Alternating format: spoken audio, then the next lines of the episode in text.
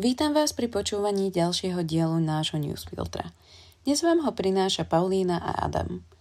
Dáni v referende schválili pripojenie sa k bezpečnostnej politike EÚ. Za koniec opt-outu od bezpečnostných a obranných iniciatív hlasovalo takmer 70% zúčastnených občanov, aj keď účasť na referende bola historicky druhá najnižšia.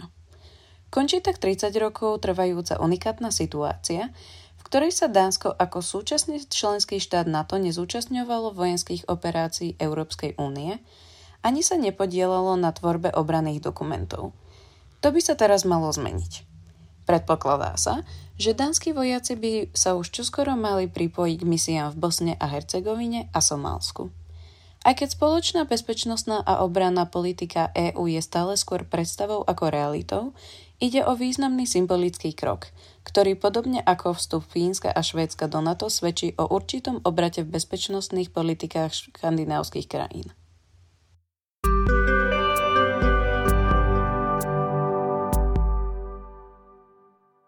Svet si pripomína výročie námestia Nebeského pokoja, kým protestujúcim v Hongkongu hrozí väzenie. Desiatky policajtov hliadkovali v sobotu v hongkongskom Victoria Parku potom, čo úrady už tretí rok po sebe zakázali verejné pripomenutie si výročia smrteného zásahu na námestí Nebeského pokoja, ktoré sa odohralo v roku 1989. Desaťročia sa v parku konala každoročná slávnosť pri sviečkach na pamiatku násilného potlačenia študentských demonstrantov požadujúcich väčšiu demokraciu na pekingskom námestí Nebeského pokoja 4. júna 1989 zo strany jednotiek. Boli zabité stovky ľudí, ak nie tisíce.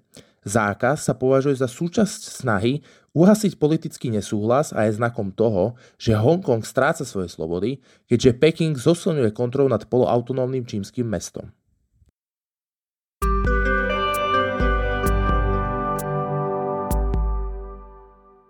Britské panenské ostrovy Spojené kráľovstvo sa rozhodlo proti priamej vláde nad územím.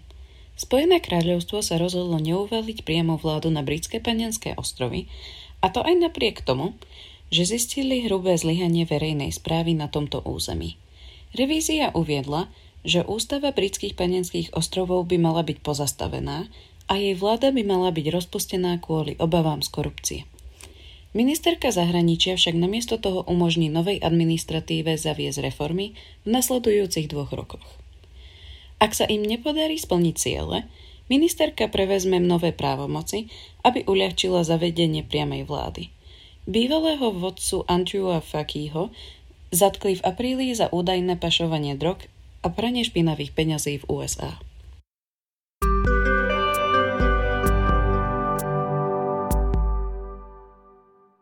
V Jemene sa prímerie predlžilo o dva mesiace. Nie je jasné, čo presvedčilo strany, aby súhlasili s predlžením. Úspechom predchádzajúceho dvojmesačného prímeria, platného od apríla roku 2022, je pozastavenie vojenských operácií vo vnútri Jemenu, ako aj v susedných štátoch, no napriek tomu niektoré iné podmienky prímeria neboli implementované. Najväčšou výzvou ostáva zrušenie blokády tretieho najľudnatejšieho mesta Tajs, ktoré je obklúčené hnutím Husíjov.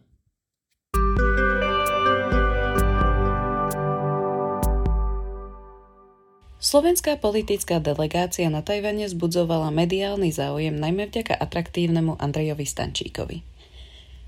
Každý rok prebehne niekoľko delegácií medzi Slovenskom a Tajvanom.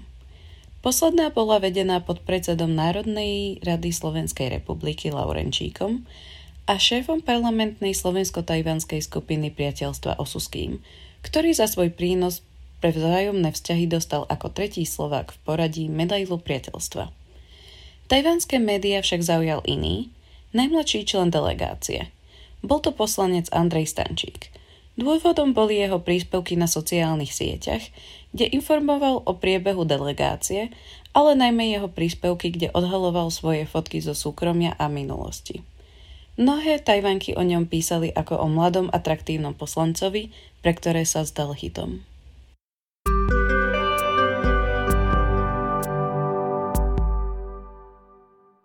Tanzánia bagatelizuje správy o strelbe z vysťahovania Masajov.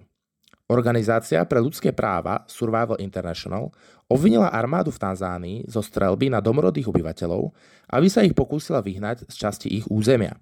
Hovorí sa, že armáda strelá na mužov a ženy ostrými nábojmi v okrese Loliondo na severe krajiny.